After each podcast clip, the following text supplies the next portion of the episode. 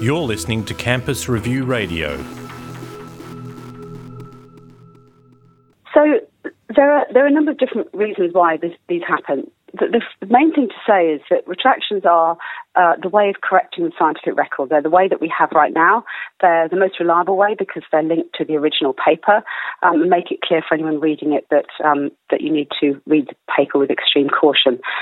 Um, why is this happening? I think there are there are multiple things um, that are contributing to it. The most important one that we believe is that there is this culture of publish or perish, which is a phrase that's been around for a very long time in academia. But the intense pressures on publication uh, are really extreme nowadays. Um, academics are competing for uh, small numbers of grants in highly competitive environments.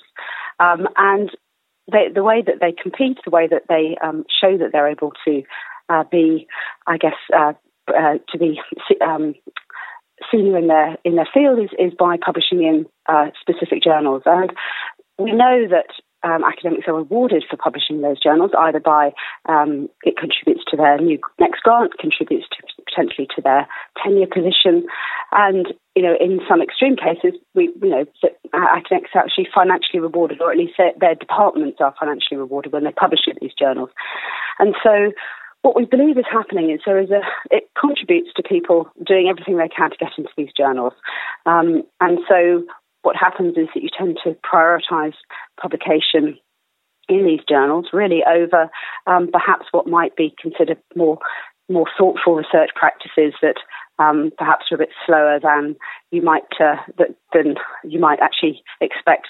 So, for example, if if if you have to compete to publish in a journal um, and there's extreme time pressure, you know, there, there can be a, a um, I think, a pressure to perhaps cut corners.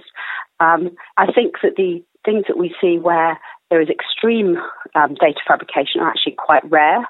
Um, it does focus the issue or focus attention on the issue, but the bigger problem is that um, academics, for example, are not potentially uh, able to um, replicate their work. Uh, we know that there is a good body of evidence that shows most studies are not able to be replicated, and that's not due to misconduct per se.